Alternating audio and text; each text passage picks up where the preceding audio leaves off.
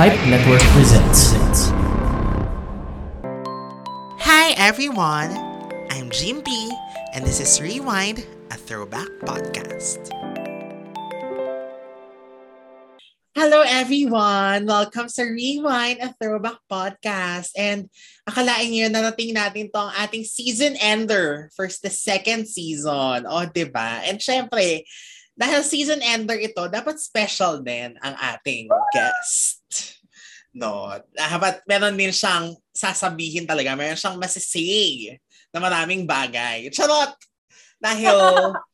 bonggang ano na naman to, throwback na chikahan with, of course, actually special talaga siya for me. Parang feeling ko nag-full circle yung pagiging mahilig ko sa mga artista kasi siya yung kauna-unahang artista na na-meet ko at nagkaroon ako ng picture with nung bata pa ako. Wow, maka nung bata pa ako. At dapat naman siya nun. Bata pa rin naman siya nun. Uh, huwag na nating patagalin, of course. Pinoy Big Brother Season one Housemate. Say Alonzo. Hello, Say. Welcome to our podcast. Hi, Jim P. Sobrang thank you so much for having me here. Ang tagal na natin itong sinischedule, pero alam mo naman ang mga ganap, ang dami talagang ganap, lalo na't walang yayay and helper sa house. But I'm so happy to be here. And nasa na yung picture natin, na, yung pinakaunang picture natin together. Alam mo, nakakainis talaga eh. Kailangan nga mahanap ko yun eh. Kaya lang, yun nga, ilang beses na ako lumipat ng bahay. Tapos kung saan ko siya nailagay. Nakakainis. Dapat hindi ko tinanggal yun sa ano eh. Sa scrapbook ko eh. Ang nasave ko pa yata, yung picture namin nung ano. Nung isa mong housemate. Oh my God. Kilala mo na yun. Pag hindi na pinapangalanan, kilala yata natin yun. But but anyway, nakop sana mahanap mo tapos tag mo ako, repost ko yan. Kasi ang ganda pa naman ng post na ng post natin doon kasi noon lang tayo nagkakilala sa dressing room yun eh. Hindi ko alam kung saang dressing room. Basta sa A B S. December yun, kakalabas yun ng Bahay ni Kuya lahat. Kasi nakalabas na rin sila. Nene, nanalo na siya, ganyan. Tapos, dinala ako ng ate ko doon. Parang, taga, kasi taga-bantay bata siya dati. Tapos, mag- nag-resign na siya. Eh, syempre kailangan mapakinabangan namin na nagtatrabaho siya ng, sa A B S, di ba? Eh kami ang hilig namin sa mga artista nun, tapos kainitan niya ng P B B. So ewan ko naman kung paano kami nakarating doon. Tapos pumasok ako sa dressing room yun, nandun nga kayo ng, ano mo, ng housemate mo, na yon si J D. Oh, nandun siya, nandun ka. Okay, there's only one time na nagkasama kami sa dressing room. Siguro Boy and Chris taping yon. Baka. During the mm-hmm. day. Kasi isang beses lang yung naalala ko yun eh. Kasi wala lang. Hindi naman kami masyado ng actor. So, yun, yun, yun lang yung nakaisa-isang guesting na magkasama kami sa dressing room. Mm-hmm. Kasi mga ano to, kakalabas lang from P B B. Oh, kakalabas lang. Yeah, oh. yeah, yeah. Tapos, okay, anyway, yon nagpa-picture ako sa'yo. Tapos tuwan-tuwa ako nun kasi fan ako nung Magmahal Muli yun ni Sam Milby. Pinaburn ko pa yan sa C D. Tapos, nung nag-picture tayo, tapos sinag mo ako. Grabe. Oh. Sabi ko, ang bait naman niya. Eh, syempre, grade five lang ako nun, di ba? So, lahat na makita ko, basta ngumiti, mabait. Lahat na makita ko, sumimangot, hindi mabait. Ganun. Eh, ikaw, oh God, hinag mo pa ako. So, may bongga. Plus point ako sa'yo. Oo. Yan. And fast forward to anong taon yun? two thousand five ngayon, twenty, twenty-two na. Oh, friends tayo. I'm so happy. I love it! Should we tell them how we became friends? Oh, bakit hindi? Ikaw ba? Kasi ako, oh. laging, sabi ko natutuwa ako dito sa P E P. Ang laging maganda picture ko.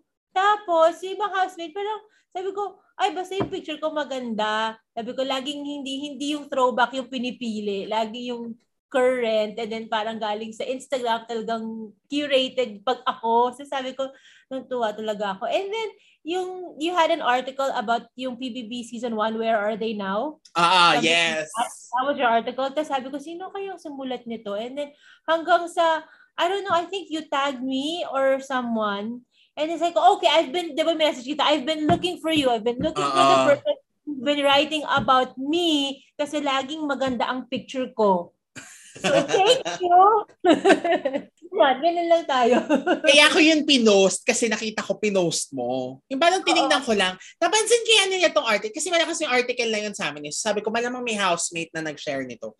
Eh, nakita ko ano, na parang nirepost mo ata. Sabi ko, ay magpapapansin nga ako. Kailangan malaman niya na ako ang nagsulat nito.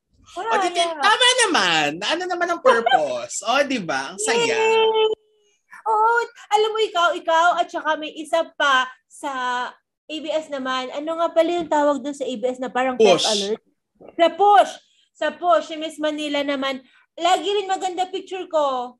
Kasi minsan, they write an article about season one. They will get the picture from from a long time ago. Eh, ayoko yung pictures na yun. So, so ito, lagi Laging fresh yung kayong dalawa ni Miss Manila. So, tuwang-tuwa talaga ako. Promise. Sobrang thank you. Oh my God. Paano na yung art card ng Rewind? Eh, kailangan throwback. So, baka yun yung magamit ko. Charot. Patahan mo naman. Hanap tayo sa YouTube. Oo. Yung maliit lang na gano'n, nandun lang siya. Nakasingit. Gano'n. Maliit lang siya. Oo. Pero, kasi ang pangit din na nung quality ng mga yun eh. Kasi di ba, syempre, luma na. O yun, o yeah. Diba ang galing? Sa P B B rin nag, ano, sa P B B rin kami naging friends. Hindi man sa loob ng bahay or hindi man during P B B mismo. Pero may kinalaman pa rin sa P B B. Kaya, ang pag-uusapan at ina-throwback natin tonight ay, of course, wala nang iba kundi Pinoy Big Brother. Dahil, ang galing no, si hanggang ngayon talagang grabe pa rin. May P B B pa rin, nagpapasikat pa rin ng talents, meron pa rin mga na, di-discover. And, ang nakakatawa, nag, ang nakakatawa, hindi nakakatawa, nakakatawa, nag-full circle yung journey mo kasi yeah. Host ka ng P B B ngayon sa Kumu, yes. Di ba? Kumu, yes, yes, yes. Um, I'll talk about that later. I think you wanna rewind. Yeah. Uh-uh. Kasi so, maganda rin yung story ng show na yon. Okay, so, may kwento rin. O bongga. O okay, sige. Mamaya. Simulan na muna natin syempre sa pinaka-throwback sa kung saan nagsimula ang lahat. Paano ba napasok si Say Alonzo sa P B B? In, Say Alonzo na ba ginamit mong pangalan mo? Oo, Say Alonzo. Uh, hindi. Um, Cheryl, Say Utadko. Yung talagang totoong last name ko. Kaso lang, sabi nila, pag Chinese sounding, parang walang recall. So, they changed it to Alonzo. Mm. So, yun. So, yun. Pero Say talaga, ang... Lahat naman yun, pangalan ko talaga. Pero they just, sabi nila, gamitin lang yung Alonzo para yung middle name, para Filipino sounding. So yun na, ang gina... Hindi ko alam kung sino yung nagsabi, pero okay naman.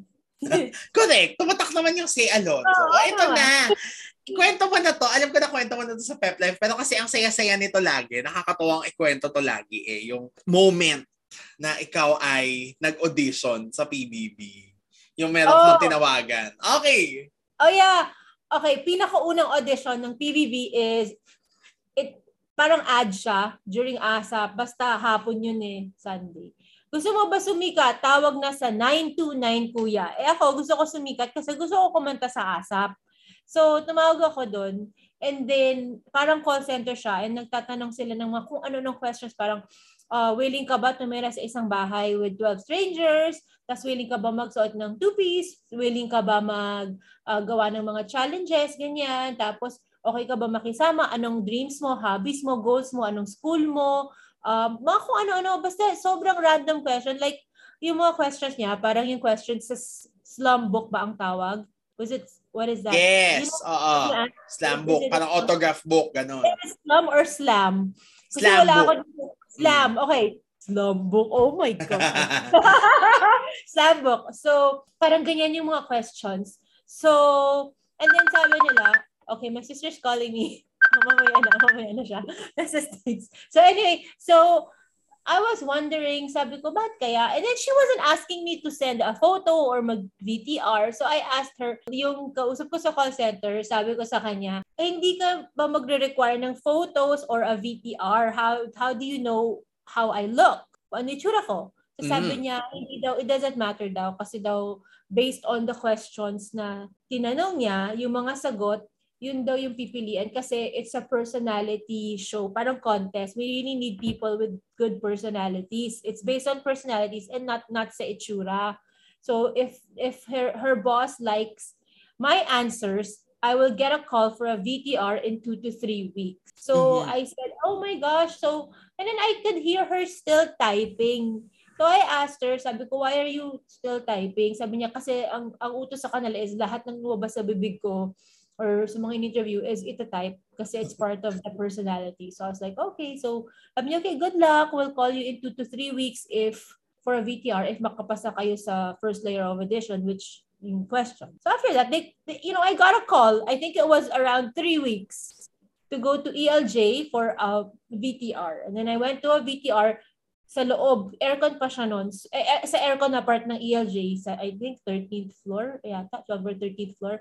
And then, yung pila niya sobrang haba, pero naka-air, naka-aircon, hindi yung sa labas. But yung pila niya, parang yung mga, parang mga wawawi yung pila levels. Ah, ganun karami. Oh. Parang ganun. Uh, um, hindi, ganun yung, um, parang sasali ka sa contest ng wawawi. Ah, so, oo, madami, yung pilahan. Correct, gets. Oo, yung pilahan. Pero nilalagay ko sa room, sa room-room. Siyempre, okay, before going to the to the audition, I nag-shop, nag-shopping ako, nagpa-hair and makeup ako sa, ano, sa, pinahanap ng mommy ko yung, kasi super idol ko si Miss Kris Aquino. So, yung hair stylist niya and makeup artist niya, hanggang ngayon. So, siya pa rin. Oh, so, ayos sa akin. So, tapos usong-uso nung time na yon, two thousand five si Paris Hilton, tas mga pink. So siya yung peg ko talaga. So ganun yung itsura ko sa audition. Tapos yung mga kasama ko sa audition, dun sa room, they were telling me, nagpaparinig sila sa akin, they were saying to just quit. Bakit pa daw ako mag-audition? Ay, hindi mo na kailangan to. Ba't ka pa nandito? As in, inaaway nila ako. So parang ako, sumasagot ako. As in! So sabi ko, bakit niyo ba ako inaaway? Eh, the audition is free for everyone naman. Wala mo nakasulot doon na kung sino at hindi, sino pwede, hindi pwede mag-audition. Tsaka, hindi naman ako kilala, parang ganyan. And then, may mga kasabay ako artista. May mga kasabay ako artista sa pila. I mean, artista dati. Aba, may isa hanggang ngayon yan, artista pa siya. Oo. Tapos, so parang it's free for everyone. And then, when I got to the V T R, ano, so okay naman, and everything. And then, they asked me like, uh, if you, if I have, if I had any T V experience.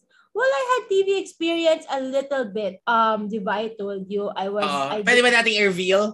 Oo naman, i-reveal natin. Nakakatawa. So, so, I, so sabi ko sa kanila, I had T V experience. Like, I, I was in Click for like three episodes. Ano lang ako doon? M M lang ako doon. Uh-huh. And then, yung isa, um, courtside reporter ako for Binil.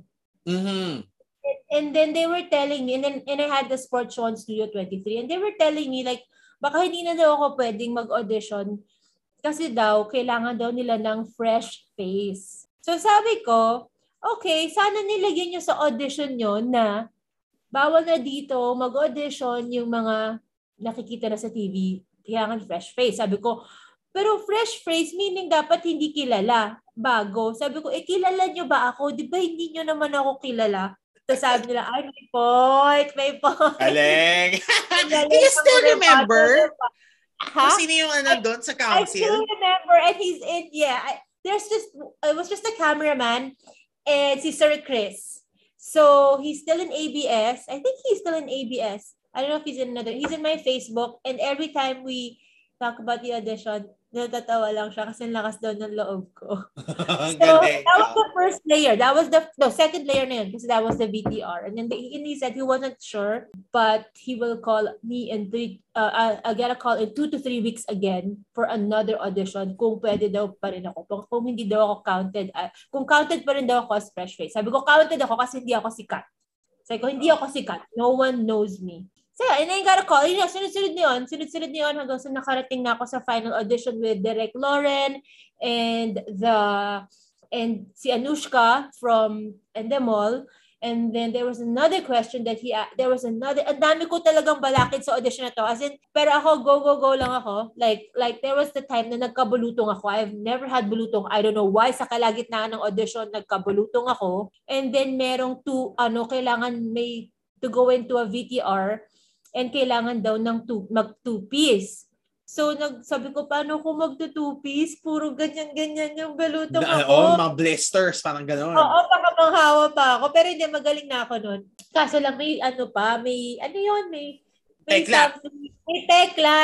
Yung parang uh, ano, pero gumaling naman siya in fairness. Uh, so, alam mo, ang bait-bait ng mga staff ng P B B kasi tinulungan nila ako mag-concealer. Kino-concealer mm-hmm. namin before the the audition in front of Sina Direct. And then, I went there. I didn't want to remove my cover-up because I was so super embarrassed. Unang-una, hindi naman ayoko magtupis sa audition. Oh my gosh, hiyang-hiya ako. And then, may bulutong pa ako. So, sabi ni Direct, be confident. Kunwari, wala kang bul- kunwari, hindi ka kakagaling lang ng bulutong. Hindi na ako nakakahawa nun. So, I went and then sabi ko, ba't ba ako na ako magtupis? Tapos sabi niya, ay, may hinahanap lang kaming character kung ano, if if it fits your character, ganyan. Tapos ako, mm-hmm. ah, okay. Hindi ko naman alam na may hinahanap sila na parang yung Casponti type at the uh-huh. time. If, if I would fit in that or I would be in a different character, which I was. Iba yung character ko, di ba? Ako si girly na ano. So, parang, ayun. And then he was telling me, oh, perfect, perfect na. Okay, tanggap ka na, say, sa season two. Ay! So, ay! Ako, ay, ayoko ng season two direct. Sabi niya, ba't ayaw mo season two? Sabi ko kasi, sabi ko, ang season one yung palagi mong maaalala. Tapos sabi niya, ay, ay iba. Tapos tawa lang, tawa lang sila ng tawa. So yun, like, ako kasi, um, I wasn't, I was thinking na every time na mag-audition ako sa P B B, I mean, yung each layer ng audition, I was, iniisip ko, nilagay ko sa sarili ko na this is my last time to audition. This is this is make it or break it. So if mahihiya ako sa mga answers ko, and then I'm gonna go home and I'm gonna say, oh, what if ito yung in-answer ko kasi ito talaga yung iniisip ko. Sabi ko, I don't I don't wanna I don't wanna think about that. So every time I went in in front of Sina Direct and other people from P B B, sabi ko, I'm gonna give it si Say Alonzo talaga. My best, kung ano talaga ako, hindi ako mahihiya. Kasi kung ano yung lumabas sa bibig ko, yun talaga yung minimin ko. And ito talaga, ayoko yung parang mag, mahinhen, and ganyan-ganyan. And kunwari, hindi ako to ganyan. Hindi, binigay ka talaga. So, that was it. That's your, ano, P B B audition story. O, di ba? Ganda. Yeah, na-achieve naman. O, di, ayun na. twelve ba kayo? twelve. Plus si Sam, thirteen. So. thirteen. Oh, no. Can you still remember the first night, yung malaking entrance? The mga housemates? I still remember. I still oh. remember because we're the only ones na had that one, that that entrance. Uh, we came from Discovery Suites in Ortigas and bawal kami makita-kita eh. Um, isa-isa yung housemates na ilala, parang magkakaiba kaming room, bawal kami magkita-kita, bawal kami ng T V, radio the night before, naka-check-in na kami with one companion na bawal anything, bawal phones. And then yung, may, may dyaryo nga eh, kamuntik na nabigay sa amin, sabi ng sister ko, that, that had our pictures. Because I remember the P B B before, they had a special before releasing yung talagang house before the launch. So uh-huh. they had like making, they had yung mga tour ng house, they had pinakilala yata kami isa-isa but we were already in the hotel. So para hindi namin makita. And then there was a newspaper that I didn't get to see. And then on the launch night, um, isa-isa na papasok sa mapapanalunan na Nissan Frontier ata yun. Yun mm. yata yun, yung pinalunan ni Nene. Frontier ata. So, lahat, so may twelve Frontier na nagsusundo sa each housemate and then sunod-sunod na yung truck na yun, it, uh, yung mga pickup trucks papunta sa A B S and then there was a hel- helicopter. I, I, no one sa ibang season, I, correct me if I'm wrong, na may nakasunod na helicopter aerial shots ng each housemate na, I mean, na, na, na yung, yung, yung convoy ng mga housemates papunta sa A B S from Ortigas. I don't think it has ever been done again. I think it's just season one. Mm-hmm. So I will always remember that. And when we got there sa P B B house, there wasn't really a lot of people like now. But kasi it's it's the first day, so no one knew yeah. about the show. So mm-hmm. the people who were there were just um, kamag-anak and friends of the twelve housemates, right? Yes. I, uh-uh. I was the seventh one. I think I was the seventh one to go out with my small makeup kit and then si Pamela Barada pa nga yung T V Patrol news reporter noon, showbiz reporter. And she, and she was my classmate in, higher batch siya sa C S B, pero she was my classmate in psychology. So I remember her. So, oh my gosh, para mag-interview sa akin. Artist oh my gosh. Oh, so, kayo, ganyan, ganyan. And then, ayun, napunta na sa stage. Bye to my grandmother and to my mom and my sister. And then, punta na sa house. I I I remember that. Parang it was yesterday. Galing nga. Grabe nga yung pagkakaalala mo, no? Nakakatawa. Yeah. Mm-hmm. I remember it. Like, parang kahapon lang siya. Nang pagpasok mo, naisip mo ba na parang, oh my God, ilang araw ko hindi makakasama yung pamilya ko. At inang araw akong hindi makakapamuhay ng normal. Like, wala akong cellphone, wala akong T V, wala akong dyaryo. I have no access to the real world. Hindi ba kasi outside world ang tawag na, eh, di ba? Because you weren't outside yet. So, yeah. Parang, di ba, ang tagal nun. I was so excited about this part of my life, this new thing that I was gonna do. And so, I wasn't really addicted to my cell phone before. Not like now. Hindi ba yung cellphone dating Nokia? Oo, hindi naman. Oo, oo. Hindi pa naman siya, hindi pa naman siya smartphone na, na iPhone na ganyan. I mean, yung cellphone dati was pantawag and pantext. That's it. Correct. Walang picture siya. Walang camera sa picture ko. Digicam. Meron akong cellphone at meron akong digicam. Magkahiwalay. So, I wasn't really addicted to it. Um... So, and I was so happy to be a housemate talaga. Kasi hindi ko alam kung ano ba yung housemate. Hindi ko alam yung Big Brother. Wala akong alam. Basta alam ko it's gonna be a fun experience and I was single and wanted to meet people and yes. I was so, uh, gusto ko, sabi ko, sana sumikat ako para makakanta ko sa ASAP. That was the goal. Uh, yeah. I remember goal. You saying that. Uh-uh. Yun. Yun lang. So excited ako pagpasok. They actually gave me a task when I was in the hotel. They gave me a map of the house and then they told me to na pagpasok namin sa bahay na kailangan kong i-tour yung mga housemates sa each kwarto. So I have to be the leader to tour that and I couldn't tell anyone about my secret task but I already saw the map. Just like a layout mm-hmm. para lang yung camera susundan ako with the housemates para susundan kami. Kasi live feed yun, di ba? Habang nanonood kayo dun sa first night. So, yun yung one of, that was one of my first secret tasks to to do that. Wow, so, ikaw ang naatasan. Minahal ka talaga ni Direk Loren. Love ako ni Direk. So, sobra siyang na-impress dun sa pinakita mo sa audition. Grabe. Daldal kasi. Pero who was your first friend? Uma was my first friend. Really. Like, Uh, we had a task. The first task was, kailangan, di ba naka-outfit kami, naka-heels ako, Paris Hilton dress again. And then, may mga baboy doon sa, naka, nasa, nasa ring. Mm-hmm. Kailangan namin hulihin and they were so muddy before we could eat. So, we're, we're in our little nice outfits and nakasuit pa yung iba and then kailangan mong huli ng, ng baboy. So, si Uma, he sat next to me while we were planning what to do. And then he said, the first thing he told me was, ooh, I like your dress. So, thank you. So, yun na. That was it. Mm-hmm. So, yun. Kaya kayo, naging ano na. My first oh. friend. Yeah, my first friend there. Mm-hmm. Grabe, no? Ang tagal na rin. So, hanggang ngayon, syempre, lahat kayo halos. Ay, friends mm-hmm. pa, di ba? My gosh. Mm-hmm. Ano yung mga ano, naalala mo, the things that will always, ano, stick to you pag sinabi mong P B B experience, yung mga hindi mo makalimutan? Oh my gosh, well, of course the song, um, kasi it was the, Magmahal Muli is the first song ever recorded in the P B B house, tapos nagkaroon siya ng triple platinum award when hindi pa uso ang Spotify and uh-huh. downloading the song, you really had to buy the C D. So, alam mo yun, you had to spend um, money, you had to go to the mall to buy the C D and burn.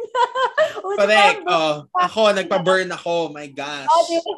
So, so yun, uh, memory, special memory. Uh, also, yung mga tasks kasi namin, we weren't thinking na like, iba kasi yung mga tasks ngayon, as in, yung sa amin, we were just really, you know, having fun talaga and kailangan lang talaga namin siyang gawin para lang hindi magalit sa amin si Big Brother. And ano siya, parang nag-iisip kami sa loob ng bahay kung may nanonood ba talaga sa amin or wala. Kasi feeling namin ang boring ng mga ginagawa namin. Parang sa bahay lang kami, wala kami ginagawa, nagtahitahimik. Yung pala, we didn't know. I will never forget kasi season one, Like, we didn't really know what we were, what to expect and how we were being shown sa T V. So, if you watch it, parang wala talaga kaming pakialam. Like, oh my gosh, nakakaya. I haven't even watched the whole series on D V D. I haven't watched it kasi when I tried to watch it, I'm like, okay, I don't want to watch it. The cringe! Yeah. Pero bumili ako ng D V D namin kasi yung nanghiram hindi nagsoli. And then I bought a D V D player kasi hindi na nga uso ang D V D player ngayon. Pinapa, sabi ko nga sa asawa ko, panoorin namin minsan just to laugh, just to see what would happen.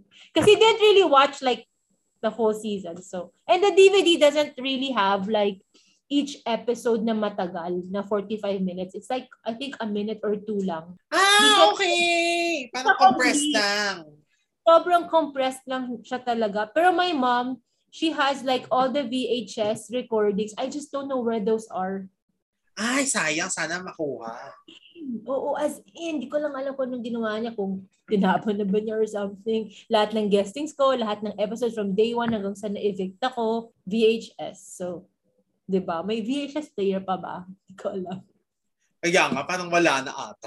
Pero at least, diba, nakuha yung mga bagay na pati-treasure. O namanggit mo kanina yung Magmahal Muli. Of course, yan ang isa talaga sa mga naging sikat sa P B B, ano, especially talaga nung season nyo. Pero ano ba kwento ng Magmahal Muli? Paano ba nag-umpisa yan? At ba bigla na lang kayo nag-compose ng kanta ni Sam Milby at kumanta? Ah, kasi may, tes- may task siya. Kasi hindi siya nagtatagalog, hindi siya marunong, di ba? Kararating lang niya from the States. So may task siya na gumawa ng tula. Hindi, hindi siya makagawa in Filipino, in Tagalog. Hindi, siya, hindi niya magawa. So nagsuggest ako sa kanya. Sabi ko, why don't you just write a song? Tapos i-translate ng ano sa Tagalog. So he was having so uh, such a hard time translating it into Tagalog. So the housemates, uh, we all helped him translate it. And then di pa rin niya ma-memorize. So sabi ko, let's just make that into a song na lang. And then he was just strumming and strumming. So I got the, the lyrics in Tagalog. Tapos I started singing a melody. Because I was the one who who, comp- who made the melody. Si Sammy nagsistrum and I made the melody for Magmahal Muli. Not, nako, friend, Jim P. Not a lot of people know that kasi I was I wasn't credited for that. Mm-hmm. Mm-hmm. If you watch the the music video, it just says song and um uh, parang lyrics and music by Sam, but it's it's by Sam and Say. Like ah, ako yung melody min- mismo, yung melody mismo ng mga Magmahal Muli. That's that's from my brain. Mm-hmm. From my brain. Wow, Nax. Okay. so so anyway, so I started singing it, started strumming. And then we didn't know na, na ang dami na pala sa live stream daw na nagustuhan yung song. And then after a few days, pina, pinapasok kami sa confession room. And then merong parang recording mic. And then he just said, to, Big Brother said to to start singing. And it's Sam, um, next, yun, we sang the song. After a few days, pinakanta ulit kami. Pero pagpasok namin sa confession room, parang mas heavy, mas mas bongga yung equipment. Ah, uh, uh, okay. So, para sa confession room namin, ni-record yun. Like, kami lang, wala kaming nakikitang iba. Basta naririnig lang namin yung boses ni Kuya. And then that was it. Like, paglabas ko, paglabas ko, I didn't know that it was being played on the radio, that, oh, may, may ibang version siya na iba yung accompaniment, yung parang may band accompaniment. Uh, uh. And I did get to sing on ASAP. After I got evicted, the next day I got to I got to do my dream. I got to sing Magmahal Muli on ASAP. Oh my God! Kay ni Sam yan. Yeah, yeah, yeah. Kami dalawa ni Sam. Mm, got to sing. Nakakatawa, no? So, kumbaga, agad-agad naman natutupad yung talagang goal mo. Na kahit na-evict ka, di ba, yun ang goal mo, to sing on ASAP, to perform. Yeah. I, I I well I didn't really feel bad na na-evict ako one week before big night because I knew that it was coming. Kasi sabi ko, masaya na ako siguro kahit maging second evictee ako, wag na lang, wag naman first. Sabi ko kahit second, arte-arte ko nga, kikay-kikay, sabi ko I don't think people will vote for me, but but you know, I stayed until the very last week before the big four. I was the last evictee. So sabi ko, well, that okay, hindi na ako maghahangad na maging Big Four. So, I mean, everybody wants to be to to win and to be in the Big Four. But sabi ko, I'm okay. You know, if the people just want me hanggang dito. The, hanggang dito na lang, it's fine uh, with me. So pagbabalik natin, because we will have a little commercial break lang, tatanungin naman natin si Say kung meron ba siyang mga nakaalitan or meron ba siyang mga nakaanuhan lang, nakasagutan, nagkaroon ba ng mga gulo-gulo habang siya ay nasa loob ng P B B. Especially, nako, ikaw ang makakaano niyan kasi ang tagal mong nandun sa loob eh, di ba? So, malalaman natin yan. Ichishika kaya, nat- ichishika kaya sa atin ni Say? Charot, nako. Pero ituloy natin ang pag-rewind to her P B B memories dito lang sa Rewind and Throwback Podcast. Please stay tuned and we will be right back. I like to have a good time when I listen to my horror podcast. Her left arm oh, was chopped off. So, oh my god, really? Caused a panic all prolonged over the country. Their deaths for like months and the months. The frightening, alarming, real-life tale show is my horror my podcast. My horror podcast. That's Give it. Pause, pause it. Because this is your scary part. Be scared and laugh hard with the frightening, alarming, real-life tales show. Every Friday on all major podcasting platforms. Don't say I didn't warn you. And we are back here on Rewind a Throwback Podcast still with Pinoy Big Brother Season one Last Evictee. Kailangan natin i-ano yun. Dahil ikaw ang kahuli-hulihan, di ba? Say Alonzo, o oh, di ba? Di kasi kanina yun yung pinag-uusapan natin. Pero actually, meron tayong naiwan na tanong. Pero ang itatanong ko muna, may kinalaman sa Magmahal Muli ulit. Kasi hmm. one week lang si Sam doon, di ba? Sa P B B. Kasi... Oh, four weeks, I think. Four or five ah, weeks. Ah, matagal ba? Okay. Oh, five weeks. Mga four hmm. or five weeks. Yeah. Alam ko matagal. Kasi parang ano, di ba? May pinalitan siya tapos, anong tawag Jenny. dito? Si Jenny. Tapos parang oh. inano siya, in-evict din siya agad ng mga ano, yung hindi siya binoto ng mga tao kasi nga gusto na nilang makitang lumabas si Sam.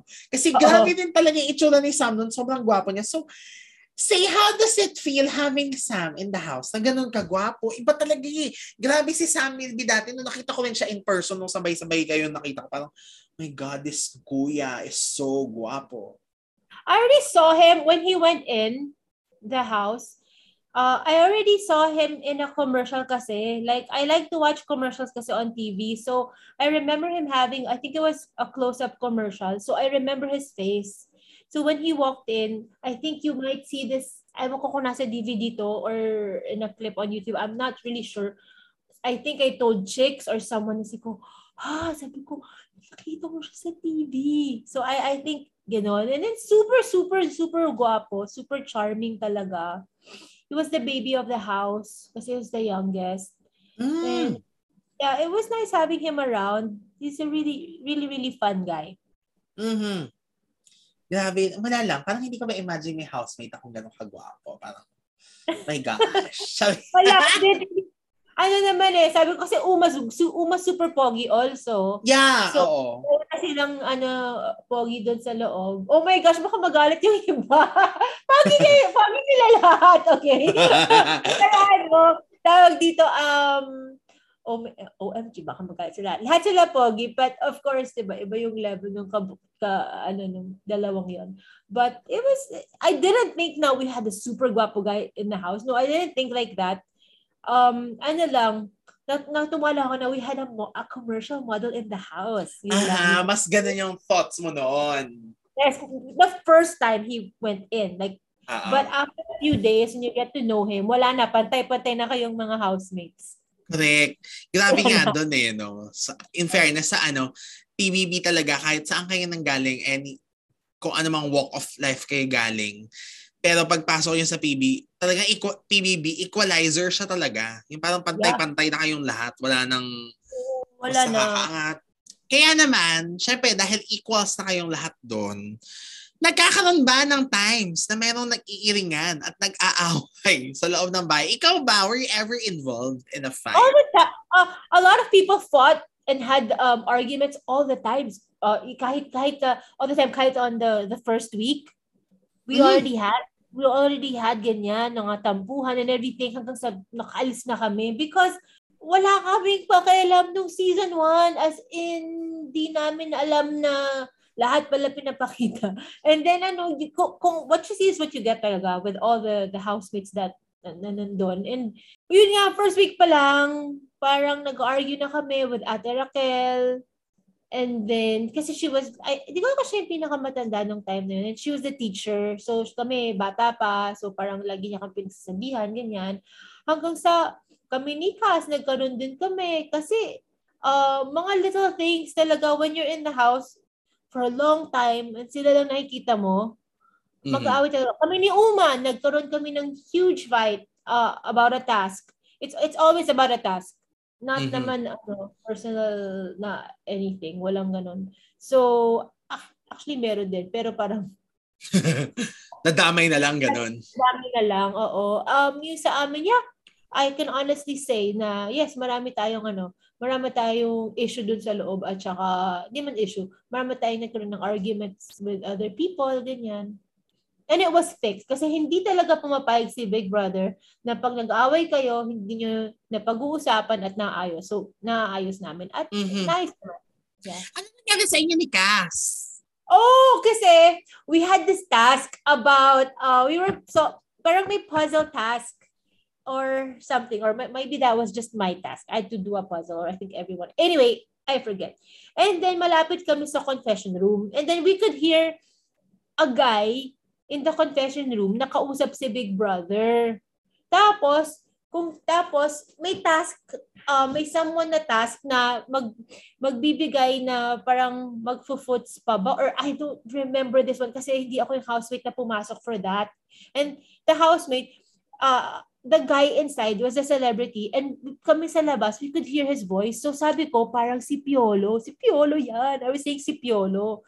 And then people were thinking, hindi, hindi. And, and then si Cass was saying like, I remember she was saying like, wag na kasing nakikinig kasi bawal yan. And she was saying so many things na parang, sabi ko, eh, sabi ko, we could hear it eh. We could hear it. Parang narinig, parang ganito ha, tagal na ito, seventeen years. So baka mali ako, Cass. Baka mali ako. Pero alam ko yun, that celebrity inside, we were trying to guess who it was. And um, parang si Cass, she was telling us na wag na namin pag-usapan kasi baka we might, we might get in trouble. So parang ako, naasar ako na parang, why are you telling us what to do? Eh, it's not our fault that we could hear it. It's not like we're going there to, to, to yung tenga namin. But we could just hear uh-huh. the celebrity from where we were. So parang gano'n, nagkasagutan lang kami about that. But it was fixed like right away. Like, mm-hmm. and the celebrity ended, it wasn't Piolo, it was Carlos Agassi. So, yeah. So we were thinking it was Piolo talaga, but it was Carlos. Super, super kind guy. But I wasn't, uh, ah, hindi ako yung nag-special task sa kanya. Hindi ko ako si Cass or si Nene. Hindi ko na maalala. Hunk pa rin so, naman. Super, super kind guy. Mm-hmm. That's all I can say. Mabait siya. Yeah. Correct. So mga ganun-ganun lang yung mga awayan. Yung sa inyo ni Uma, I think, nakwento mo ata yan sa ano eh, sa live natin eh. Yeah, yung sa task din na we had a, a senior citizen from Hope for the Aged Behind yon, and then um, nag-C R lang siya. Ako daw magbantay. Eh, hindi ko na bantayan kasi I had my own to take care of, and then yung sa kanya nag-wander around. So, loob ng house lang naman. Oo, uh-huh. Pero he, he had to be in one one room at the same uh, at a time eh. Parang, ayun, nag-ayos siya sa sigawan talaga kami. And then mm-hmm. the next day, sorryhan, okay na. Mabilis lang. lang. Mabilis lang. Mabilis lang. Kasi we are friends eh. It happens to friends. Correct. Totoo naman. Diba? Yeah. Mm-hmm. Nakakatawa din ano. Sa mga ano, eto alam ko meron kang kwento dito sa mga grocery. Yan. Oh, grocery? Oh my gosh, it was sobrang hirap mag-grocery ah. Kasi may uh-huh. budget parang hindi ko ako five hundred per person yata. Tapos ang mahal-mahal ng mga grocery doon sa loob ng budget ko. Yung inflation doon, ano ba? Parang ang hirap-hirap yung chocolate. Yung chocolate bar na maliit, two hundred pesos. Ano bang tatak ng chocolate na yun? So mga, ano lang, and then, um, nung marami pa kami sa loob ng house, yung mga nagyoyosi, na nag, kasi at the time pwede pa magyosi. Ngayon yata hindi na pwede mag-smoke sa loob ng B B B house. Mm-hmm. So, at the time, yung mga nagyoyosi, they wanted to spend money on yosi. I'm not sure how much it was per stick, but it was a lot. So we were like, if you want to smoke, and if you want to buy yosi with your budget, say nyo yan, pero paano kayo kakain? Eh, five hundred per person lang. So, pag binili niyo yung, di ko kung sixty pesos per stick, di ako sure ha, basta mahal per, per, per stick.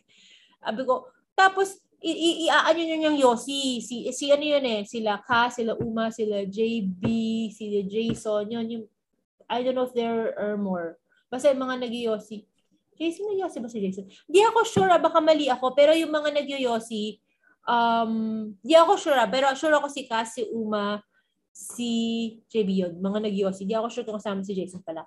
But anyway, um, we were thinking like, paano yung chicken, yung beef, yung mm-hmm. fish? Kung ibibili nyo ng Yossi, yung budget nyo, anong kakainin nyo? Alangan naman, di kayo kakain ng pagkain namin, di ba? Alangan na hindi kami mag-share, di ba? So, sabi namin, it's unfair. So, ang nangyari is like, kami, nila chicks na hindi ng Yossi, buy kami ng chocolate namin. Sila, buy sila ng Yossi nila. Tapos kung ano yung matitira, yun na yung sa food. Ay! Okay! Yun ang naging priority. Okay. Gulat ako doon ah, pero okay, okay. Mababaw kami. Oh my God. Okay, okay. Eh, so yun ang pangangailangan sa life eh, nung time na yun. Oh, chocolate, tsaka Yossi, diba? Sila Yossi, chocolate. Okay. Nagkatag... Ano yung ano? Nagkataguan ba ng chocolate? Tama ba? Kayo may kwento na gano'n? Ano? Nag... Oo, nagtatago kami ng chocolate sa ilalim ng kama kasi pag di namin tinago, uubusin nila yung chocolate. So yung taguan ng mga pagkain, usong-uso talaga yun sa Big Brother. it's, it's normal. It's normal. Kala mo nakikita sa camera eh. Nagtago ka sa ilalim. Hindi na nga namin yun. Harap na eh. Nakakatawa. Say never kang na-nominate, no? Tama ba? Na-nominate ako twice lang. Yung... Ah! Mm. Yeah, na-nom- actually, they were nominating me palagi, but I was never up for the public vote twice lang. I mean, mm. I, was up for, I went up for the public vote twice. So, yung una was um kami, me and Jenny, me versus Jenny, and then natanggal si Jenny. And then yung last, yung ano na, magpipili na ng Big Four. Mm. Harapang but, nomination. Pero kasi doon, lahat naman kayo doon, di ba? Ah, hindi. Hindi kayo Uma lahat nominate. Oo. Uma never nominate. Ne- Uma was always nominated, but never siya maging uh, up for public vote. Oo.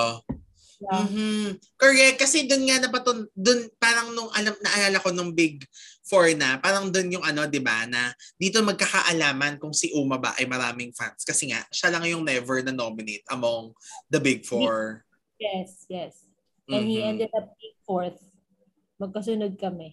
Oo. Lugi lang yun. Feeling ko ano, dapat din na nominate siya. Kasi his fans wouldn't know. Yeah. Di ba? If they have to yeah. spend more. Yes. Kaya yes, but if, yan ang nangyari sa kanya. Oh. Uh, yeah. Iba yung dati, you really had to buy vote cards or vote through text. Yeah. Grabe. Wow. But there are so many ways to vote now. Mm-hmm. Like in Kumu, diba? And then also text votes din. Pero ang pinakamagandang bottom line, at least lahat kayo, talagang close pa rin hanggang yeah. ngayon. And you have we your... Kami. We have a group chat. Mm-hmm. But not everyone's active. Uh, Only so. Okay na yun. Pero sino yung mga madalas kayo nagkakausap? Ako, si Jason, si Nene, si Cass, si Chicks. Minsan si Uma. Kasi busy si Uma. May work kasi siya sa New York. Um, si Ate Raquel. Um, nag-hi hello sila Jenny. Um, si Frenzen, wala siya sa group na yun. Hindi ko alam kung, oh, nandun ba siya? Hindi siya nagsasalita. Yung mga iba hindi nagsasalita. Tapos si Sam never opens his Facebook daw. So, yeah, so. Mm-hmm. Kaya ang galing. Kaya ano, halos na kompleto kayo nung ano eh, reunion natin. Oh, diba? Sa, reunion natin, ay, yes. Oo. Nakakatawa yun. Ang saya-saya noon. As in, oo, maki-achieve yun. Hindi pa yun nagawa sa, oo, ikaw lang. Oo. Oh, ang hirap yung noon kasi ang ang yung mga tao busy na sila sa mga sarili-sarili nilang buhay, yung iba hindi na nag-showbiz. So I'm, uh, I'm happy na na medyo na complete kami doon. Wow, thank almost. You so much for ano. Almost complete. Mhm. Sobrang thank you doon. Na ang saya-saya noon ha. Super love. Saya ng ano na yon, ng reunion. Ang dami nating ano na pag-usapan, daming mga throwback na kwento. Pero eto na nga. So fast forward to twenty twenty-two or twenty twenty-one. like full circle ang iyong P B B journey because you've yeah. returned, you've come back for at least for the Kumu show, ang bahay ni Ku bahay ni Kuya, ay bahay ni Kumu. Bahay ni Kumu. Yes, bahay, bahay ni Kumu. Kumu. Okay, oh, sabi mo kanina may interesting story about that. Ano 'yon? Oh, oh wow. This one is um this is so cool. I think it's cool because wala lang. Um, I've always wanted to host P B B kasi, a P B B show. Like, kahit segment lang. I mean, I was given the chance naman pagka-evict ko nung season one. I, nung nag-U S yung one of the hosts. And then, I had to, nag-pinch hit ako for like, I think three weeks sa mga, sa Uber ni Mariel. And then, siya kasi yung nag-main host. And then, nag-update, update ako yung three times a day. And then, Uh, so aside from that, merong show dati, P B B Buzz. Yeah. Every time the Buzz, pero P B B yung topic. So I was one of the um the hosts for that. So so yun naman. So parang sabi ko, I always, you know, the, my dream job for me to be is to be a host, to host a show. And what more, kung uh, uh, it would be so nice to host a P B B show. Diba? I, I'm sure I'm sure like the other housemates who who who um were in houses who were in the house, I'm sure yung ibang housemates, they would love to be part of P B B din. So ako, in my own little way, gusto ko sana ng ganun. And sabi ko, parang sabi ko, sana, I always pray for that. And then there is, and I was already hosting a show in Kumu, which was Mommy Squad with yeah. Melissa and Aramina. So, nag so eh, natapos na yung four seasons. Nag four seasons kami sa Kumu, natatap, matatapos na siya. And then, nalaman ko na mag-o-open ng P B B. So, sabi ko, oh my gosh, this is my chance. This is my chance to have a host. Ah, to, to host a, to have a host. To host a show na P B B-related. So, what I did was, I messaged, I don't know if I could, yeah, I messaged um one of the bosses. And then I asked him if I could pitch a show for mm-hmm. Kumu, for P B B Kumu. Kasi alam ko sila yung mag-handle ng P B B. And I did. I made a, I contacted one of um, my friends who was my writer in P B B season one. Um, let me just explain. P B B, kasi they were saying, why do you have a writer? Each housemate hanggang ngayon has a writer or an parang uh, someone who's gonna take care of you. Kasi maraming housemate, diba? So ito yung yeah. inis, diba? Kasi inisip niya, bakit may writer? Scripted ba? No, of course. It's, it's naka-monitor. Naka-monitor. It's not scripted. It's just that kunwari may ha- something that is, something's happening sa'yo. Um, tapos may isang housemate. Yung dalawang yon parang they're gonna write about what you guys are talking about and what's happening sa inyo, diba? Mm-hmm. Parang ganun. So she's my writer and I contacted her and I asked her, can you help me? Uh, I'm gonna pitch a show na P B B kasi I just really wanna do this. So yun. And then I, I have another friend and then from Kumu and then he also helped me out. And then finally, we all pitched it together sa Kumu and then it was approved by Kumu and then ayun, pinitch na namin siya sa P B B, and then they liked the idea, and then they pitched it to Endemol, um, I think in France, in, ano naman may-ari ngayon? Banijay. Banijay. Banijay na eh, Banijay na. So, they pitched it with the, with the, the whole deck and everything, and it was approved. So, our show was really approved. Ang daming layers, hanggang gumating siya. Ang pinaka-Banijay. So, kami, yung show namin, it's really a part of P B B. Akala kasi nila, Akala nila kasi, ano, parang wala lang. No, it was re- it's really part of Pinoy Big Brother Community Season ten. It was approved by Banijay.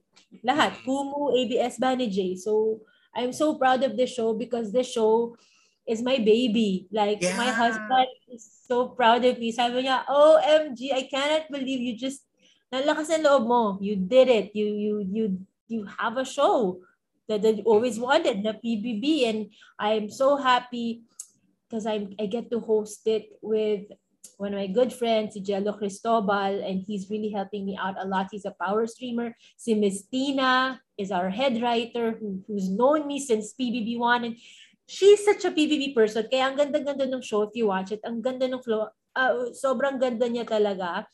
And our director is the husband of Nene Tamayo, si Anthony. Oh. Mm. So, ano siya talaga? As in, super P B B yung may nag-aalaga sa show. Kaya if you watch it, talagang alagang-alaga talaga. I mean, yung, hello, hindi, hindi talaga, we don't really, we, we, we are so proud of the show na, alam mo, para hindi, we don't wanna let P B B and Banijay down. Yeah. So, if they watch the show, parang they will be proud of it talaga. And so, yun. And, of course, my P B B family, ngayon, na parang nanonood sila and yung mga housemates na mga evictees na napupunta sa amin, we really take good care of them. Even if kunwari, may issue or something, we really shield them from that. If may mga bashers, we make sure that we are taking good care of the house, the ex-housemates na walang ganun na nagaganap. So parang kami, family, we're good vibes, we're family. And I'm just so, so proud of this show kasi we're on our, pangilan na kami, thirty-first episode yata kami tomorrow. So, thirty-one so, weeks na. Yeah, ang tagal. Ang tagal na ng show namin. So, tsaka ano, yung, yung nanunood, like, akala, I was gonna be happy with like five thousand people na nanunood. Pero ang pinakamarami namin was like eighty-three thousand. Wow! Yes, yes, yes, eighty-three thousand. And then we average siguro mga, on a, or regular day, siguro mga ten, twenty, ganyan. Mas, masaya na ako. Dati, ang goal ko lang is parang three to five K eh. So, mm-hmm. parang ako, nung nag-una kaming nag-ten, nag-twenty K kami, Kumu viewers, O M, nag-eighty K, nag-sixty. Oh my gosh. So, I'm just so happy. Like, I'm just so happy about the show. Si baby ko siya talaga eh. Correct. Congratulations. Thank you. Yun yung kwento ko sa'yo. Yun yung kwento ko sa'yo na, ayan, kinapalan ko na naman yung mukha ko at nag-pitch ako ng show. So, diba, diba, pag gusto mo, gawin mo ng paraan. Correct. Diba? Yun lang yun. Yes. Galing nga eh. Kasi, tsaka ano talaga, sabihin yung roots mo eh. Kumbaga, diba, ang galing nga because you were never asked for it, but ano na rin, syempre, bukod sa syempre, gusto mo yun. Pero parang siyang ano kasi, pay it forward show eh, di ba? Na, yes. It's time for you to give back. And yung parang ano, parang be, being a part of season one, tas mga bagong housemates na to, ang dami kong knowledge, knowledge! Ang dami kong mga experiences, mga comparison, ang sarap pag-usapan mm-mm. with the new housemates, with the new evictees. Ang ang ganda niya kasing pag-usapan eh, mag-compare compare. Ay, dati ganito. So it's it's it sparks it always sparks a conversation, a good conversation talaga when pag napag-usapan naman yung dati tsaka yung ngayon. So I, I really like it and I'm super super thankful talaga ako to my Kumu bosses talaga for making this possible talaga kasi kung hindi sila sila yung unang nag-go signal eh. Kung hindi sila nag unang nag-go tas nilaban nilaban nilaban hanggang Banijay, I mean hindi talaga siya mangyayari. Correct. Mahal na and mahal hindi, ka rin ng mga boss mo. Yes, mga boss ko sa Kumu, love na love ko talaga sila and alam mo it's the show has been breaking records sa K-stage, sa community stage. So natutuwa talaga ako. As in I am so proud of the show mm-hmm. talaga. So yung K-stage pala is parang an umbrella show for Kumu. And then... Ano siya? Channel. Channel, okay. Yeah. Yeah, mm. yeah. It's a channel. Like, like di ba, there's a P B B A B S channel, tapos meron kayong yes. channel, di ba? P E P. Uh-oh. May, may Spotlight channel. So, Community Stage is a channel and then maraming shows under Community Stage and our show is one of them. Nakakatuwa. O di ba, umabot ka na sa pagiging producer ng show. Nag-pitch ka na.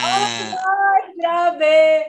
And actually, dami ko pang ideas, pero ito na munang B B B na to kasi ito yung acting expertise. Expertise! Uh-huh. Dagdag natin about mm-hmm. and dagdag natin about P B B. Eh. So, yun. Pero alam mo, don't get me wrong ha, hindi lang P B B housemates ang um, fine-feature namin sa show namin. Yeah. Nakikita mo, di ba, mga kung sino-sino mga, kung sino, whoever's on Kumu. Like, mm-hmm. like, we have, we have um, Donnie, Pangilinan. We had we had him on the show. We have B G Y O, kung sino-sinong na, we have Marlo Monte, we have different singers, Kumu power streamers, we have volleyball players. Basta whoever you see sa Kumu, and kahit di nyo sila nakikita sa Kumu, guest namin sila. So we're so, we're so proud of the show talaga. We were saying like, ito na yung ano, we're so happy na parang people are treating it as a like, uh, parang sa K-stage, pag may gusto silang, gusto silang i-guess or malaman about a guest, nag-iima sila sa amin. Tapos pinapak, please, guess, guess, guess. And syempre, you know, we, we try our best na gawan talaga ng paraan. Uh-huh. And dreams dreams come true sa aming show. I'm so proud of that. Um, may mga, yung Kumu serye, na super patok yun sa Kumu, was born in Bahay ni Kumu. It was, it was mm. an idea ni Mistina yun. Mm-hmm. And ngayon, nanganak na siya na may sarili na siyang channel. And then si Angie, our favorite, si Angie. Of course. Na-meet niya si Yang sa show namin. And then the Lampasigan na music video and yung ni-record niya was born in our show. Because nag-meet mm-hmm. sila ni Yang at pinikilala siya ni Yang kay Sir Jonathan. Galing. So, daming ano, nakakatuwa na we are able to help people realize their dreams. Kahit dream, dream namin that, na natupad yung dream namin dahil sa show, and then ngayon we're helping people's dreams, you know, come true. Correct. Nakakatawa naman yan, say. Congratulations, diba? Parang talagang, yun nga eh, talagang you paid it forward sa P B B and pala-pala kayo nag-benefit doon, diba? So, uh, galing-galing. Nako, grabe naman. Oh. Diba pag-enjoy ka sa show mo, parang, or sa ginagawa mo, you don't think it's work. Like, you think it's, this is like, if it's in your heart, like P B B, I think hanggang pagtanda ko is always gonna be in my heart. So I'm just so happy to be part of this. So sana next season meron ulit. Sana next season meron ulit. Sana kunin nila ulit kami next season. So, eh kasi kung nagbe-break naman ng records, bakit hindi? Diba? Bakit? Sana talaga. Naks naman. Congratulations naman. See? Pero what's in store for you? Ano ang dapat naming abangan? Kasi since nag-ease up naman na lahat, baka ready ka na mag-taping. Charot, baka ready ka na magbalik showbiz. Oh my gosh, hindi pa ako ready. Mag, ano, ano, um, I was supposed to do a movie, but I got really scared nung time na yun. Medyo mataas pa yung cases, so I had to say no to that one first. Just a, just a pa-cute role lang naman. Uh, with, I love the director, I love the artistas, but I had to say no kasi mataas pa yung cases nung time na yun and takot pa ako lumabas. Hanggang ngayon, takot ako lumabas. But mukhang naging okay naman ang things. Sana wag mag-surge. And I'm open to going back to T V. I'm so excited actually kasi natuwa nga ako eh. Kasi parang lately, ang daming inquiries na bumalik. So, natutuwa ako. Parang, oh my gosh, that, that they still remember. So, I'm just so happy. I think the show is also helping. I mean, Bahay ni Kumu is also helping. Yeah. With that. And being visible kasi there's P B B ngayon. So, nakakatuwa. Um, siguro when the, the right um project comes, project. talagang pwede na talaga, I'll go back. Kasi ang gan- oh, yung taping naman ngayon is hindi na siya yung sobrang haba eh. I mean, it's locked in and then they finish it, diba? Yeah. They finish it na eh. So parang in, in in a few weeks, it's done. So and then you can just go home and ganyan. Hindi, ano pa naman ako. Uh, matagal, hindi pa siguro soon. Pero I'm thinking about it kasi um, natutuwa ako kasi people are inquiring. So I'm I'm happy. But not anytime soon. But of course, it's always a possibility to go back. Kasi that's my love eh. Correct. Ano ba last show mo? Oh my gosh! Na teleserye? Oo. Oh my gosh! Isipin natin, sa T V five pa ata. Oh! Oh, wait, let me see. Ah, was the it... one with Alex and ano? Yeah, I think it's P S I Love You. Mm-hmm. Yeah, with Alex. Grabe memory mo ah. Yun na, huli Grabe. pala. Oo, kasi after noon, I got pregnant na with my first child, si Asher. And then, nung pabalik na ako, I got pregnant naman with Austin.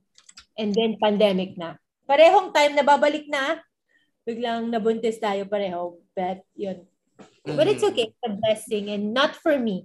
So, but, but for me, we didn't really feel bad about, we don't really feel bad about it. Tsaka, so, tsaka kids eh, yun ang blessing. Yeah. Siyempre. Yeah, I don't really feel bad about that. Kasi if it's for me, it's gonna come. Like the right project, yung right role. Di naman kasi tayo, ano eh, sobrang super best actress, diba? So, parang doon na tayo sa pakikit na. Pakikit na tanda na. Mga best friend role, ganyan. Actually, gusto ko i-try kontrabida. Sabi kasi ng manager ko, ang nakikita niya for me, since kunwari babalik, gusto niya iba naman. Huwag na doon yung ano, mga ginagawa ko dati. Gusto niya maging kontrabida ako. Ako naman, ang gusto ko, maging best friend ng bida para palagi kang may work. Para palagi, yung ano lang, comic relief or um, best friend ng bida, ganyan. M M lang. But, but ng manage, manager ko, mag-workshop and then gusto niya kontrabida. Ganyan. Ox. Oh, tingnan natin ang kontrabidang Say Alonzo. Oh, my diba? Gosh. Oh, gosh. Yon. But, but, uh. Let's see, let's see. But I'm still really enjoying my first love, which is hosting talaga. Gusto ko talaga host. Dream ko yan. Dream ko yan magka-morning show. Dream ko magka-everyday show. Yan. Yan. That's mm-hmm. the goal. Oh, ito at least every Friday. Every Friday, kayo. Yes! I love it. Diba? Oh, with that, ito na si, syempre ano, no? May mga gusto kang ipa-invite sa ating listeners, i-plug, i-promote. And anything yes. that you want to say about your B B B journey to wrap this up? Um, for the people who want to be a housemate, please don't give up. I know a lot of people always send me messages, ano bang gagawin sa audition? Bakit hindi ako nakukuha? I always tell them to just be yourself and try and try and try. And then when you audition, you show them your true self. They don't want to see perfect. They want to see you. They want to see someone na kakaiba. And you have to give it your best. If they don't accept you this time, there's always next time. Next time, next time. Try lang ng try. Ang daming mga housemates ngayon and previous housemates na nakakailang auditions na. Pero nakailang audition na, pero hindi pa rin nakuha. Pero eventually nakuha. Kasi if it's really for you, you know, you're gonna get it. But if not, at least you tried your best and then let's move on to another one. But ako, don't lose hope because if you really want something, you know, you gotta do your best and pray for it. Um, ayun, and please do watch for more tips, ah, diba? Please watch Bahay ni Kumu every Friday, eight o'clock p.m. sa Community Stage. That's on Kumu. So download yun ng Kumu app and then i-follow niyo po kami sa Community Stage. Ang, ang title ng show namin is Bahay ni Kumu. I am hosting that with my friend Jello Cristobal. Nako, mag-enjoy kayo. As in, every Friday like kaming may pasabog na guest. And super fun fun ng good vibes. And please do follow me on my social media accounts at Say Alonzo sa Instagram, sa Twitter, tapos sa Facebook, Hey It's Say. And then on YouTube, nabubuhayin ko soon. Hindi talaga ako nagpo-post sa YouTube eh. Oh my gosh, at Say Alonzo. So yun. And I'd like to thank you so much, Jimpy, for inviting me here sa podcast mo.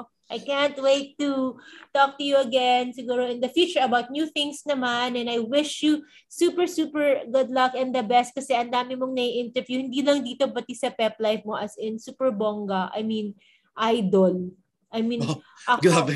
Oo, oh. oh, kasi like the people that you interview, like kanina si Sanya, na, natutuwa talaga ako eh kasi you interview a lot of artistas. Iba-iba yung range eh. May starting out, may veteran, may award-winning. So, and then when you ask your questions, super idol, like you are not scared to ask your questions. And the, I love it. And yung composure mo, yung mga sinasagot, minsan nakakagulat, minsan hindi masyadong sumasagot. And I, I like the way that you transition and I like the way that you really take care of your guests without them. Hindi, hindi, they do not feel na parang inaano sila, parang iniintriga sila. Like, like even when you interview me, I feel like I'm well taken care of. Ah, and I feel like hindi, hindi ako, hindi ako yung parang, kasi may nag-interview ako dati, syempre naabutan ko yun seventeen years ago. May mga nag-interview sa akin, nakala ko mabait and then, iba na pala yung tinatanong sa akin. And then when they, they and then when it's out, iba yung nakasulat. So parang, oh my gosh, I, what did I say? But you know, I'm so happy with you kasi you always take care of me. Like even if we didn't meet pa, oo nga nun, even yung hindi pa tayo nag-meet kahit sa Instagram, my pictures are so nice and what the stuff that you say about the interview is super nice. And I, that's how fair you are. So I really love that about you. And please, always, please continue your podcast kasi ang daming tao na na-inspire sa'yo, ang daming information na natutunan kami about showbiz. Alam mo naman, showbiz tayong lahat, diba? I mean, hindi ano ha, in, in a good way. Uh-oh. Uy, grabe! Thank you naman, Say. Parang birthday ko naman. Charot! Birthday, birthday mo dapat eh. Cake. May ikaw dapat na may birthday kasi ikaw yung guest ko eh.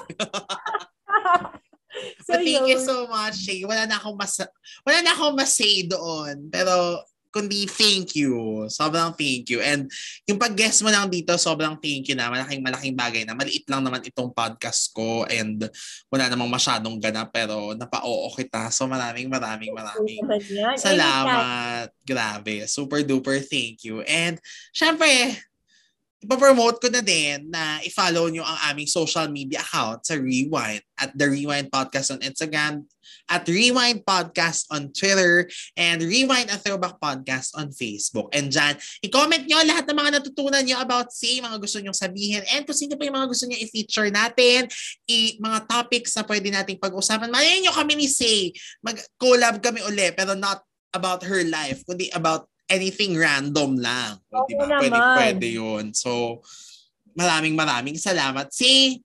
Thank you! Oh my gosh! Thank you! Thank you. Sobrang salamat. Grabe. Sa ulitin na. Sa ulitin. Of course. And thank you sa lahat ng sumama sa ating Saturday Wine Night.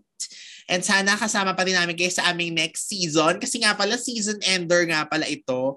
Di ba, saglit lang yung season break natin. After this, um... mga ilang weeks lang, tapos babalik na tayo. Siyempre, you know, para, kanyali lang may break, di ba? Para ma-distinguish yung difference ng season two sa, sa season three. Para lang naman ganon. Yun, thank you so much, Say. Maraming maraming salamat. And thank you sa lahat ng nagbigay ng support sa ating first two seasons. And we will see each other again on the third season of Rewind a Throwback Podcast. We'll keep you posted kung kailan ang ating pilot episode for season three. Thank you guys and have a great wine night sa inyong lahat.